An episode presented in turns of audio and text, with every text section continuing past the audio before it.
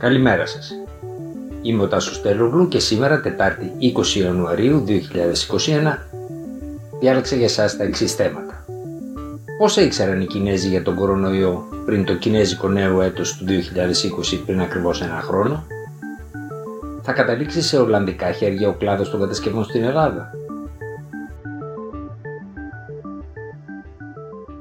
Ένα χρόνο μετά το ξέσπασμα της πανδημίας του κορονοϊού στη Βουχάν της Κίνας, αφιερώματα και πληροφορίες ρίχνουν ένα διαφορετικό φως τόσο στην κινέζικη απόκριση στον ιό, όσο και στην αντίδραση της Παγκόσμιας Οργάνωσης Υγείας.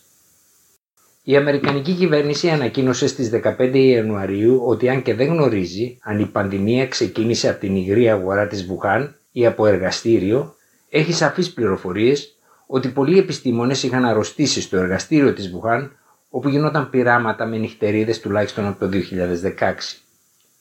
Ο Σι Ζεγκλή, ανώτατο επιστημονικό στέλεχος του καθεστώτος, είχε διαβεβαιώσει ότι δεν υπήρχαν κρούσματα κορονοϊού μεταξύ των επιστημόνων και των φοιτητών. Η Αμερικανική κυβέρνηση λέει απλά ότι αυτό δεν ανταποκρίνεται στην αλήθεια. Το 96,2% των στοιχείων της SARS-CoV-2 ανεβρίσκεται μέσα στις νυχτερίδες που μελετούνταν στο Ινστιτούτο της Βουχάν σύμφωνα με την Αμερικανική πλευρά. Ταυτόχρονα, στο βρετανικό δίκτυο ITV προβλήθηκε χθες το βράδυ έρευνα στην οποία εμφανίστηκαν Κινέζοι γιατροί που αναφέρουν ότι ενώ πίεζαν τις αρχές να ληφθούν μέτρα πριν από τις γιορτές του Κινέζικου νέου έτους, η κομματική και κρατική ηγεσία τους ζήταγε να θάψουν τα στοιχεία που υπήρχαν ώστε να δοθεί η εικόνα στην επαρχία μιας ευτυχισμένης και ισορροπημένης κοινωνικής ζωής. Η Κίνα διαθέτει ένα πολύ καλό ηλεκτρονικό σύστημα καταγραφής κρουσμάτων μολυσματικών ασθενειών, το οποίο όμως τον Ιανουάριο του 2020 δεν δεχόταν νέες καταγραφές νέων περιπτώσεων. Συγκαλείται στις 27 Ιανουαρίου η Γενική Συνέλευση του Ελάκτορα με πιθανότερη εξέλιξη τον έλεγχο της εταιρείας από το Ολλανδικό Family Office Roggenbro που κατέχει ένα μεγάλο μέρος των μετοχών του άλλου μεγάλου ομίλου κατασκευών της χώρας στη Στέρνα. Η προσπάθεια των Ολλανδών να αγοράσουν τον Ελάκτορα δεν είναι καινούρια είχαν ενδιαφερθεί και πριν από την αγορά του μεριδίου του μετοχού Καμπάτη Στέρνα.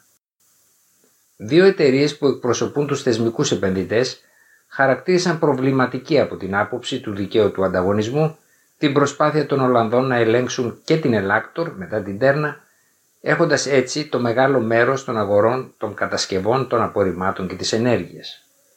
Οι Ολλανδοί το γνωρίζουν αυτό και θα επιχειρήσουν, αν ελέγξουν και την Ελάκτορ μετά τη Γενική Συνέλευση, να δημιουργήσουν από τους δύο ομιλούς εταιρείες παραχωρήσεων ενέργειας κατασκευών συμβάλλοντας στην απαιτούμενη συγκέντρωση και την κεφαλαιακή επάρκεια της κάθε κοινής εταιρείας.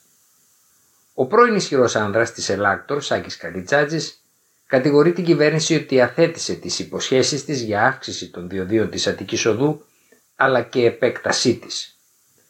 Γεγονός που είχε καταλητικές συνέπειες στην ρευστότητα της εταιρείας. Η κυβέρνηση εμπόδισε μια αύξηση των διοδίων της Αττικής Οδού πριν από τις εκλογές και σύμφωνα με πληροφορίες του Brief Story, ο Υπουργός Υποδομών Κώστας Καραμαλής έχει διαμηνήσει ότι θα παραιτηθεί αν αυξηθούν τα διόδια. Ήταν το Brief Story για σήμερα, Τετάρτη 20 Ιανουαρίου 2021.